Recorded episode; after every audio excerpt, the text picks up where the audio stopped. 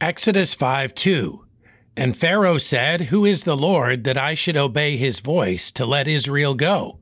I know not the Lord, neither will I let Israel go.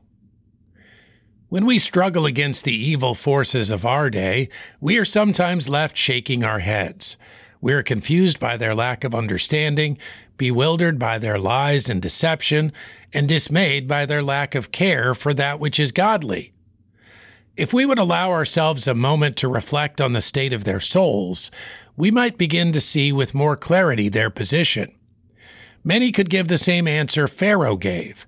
They do not know and are not persuaded to obey Jehovah.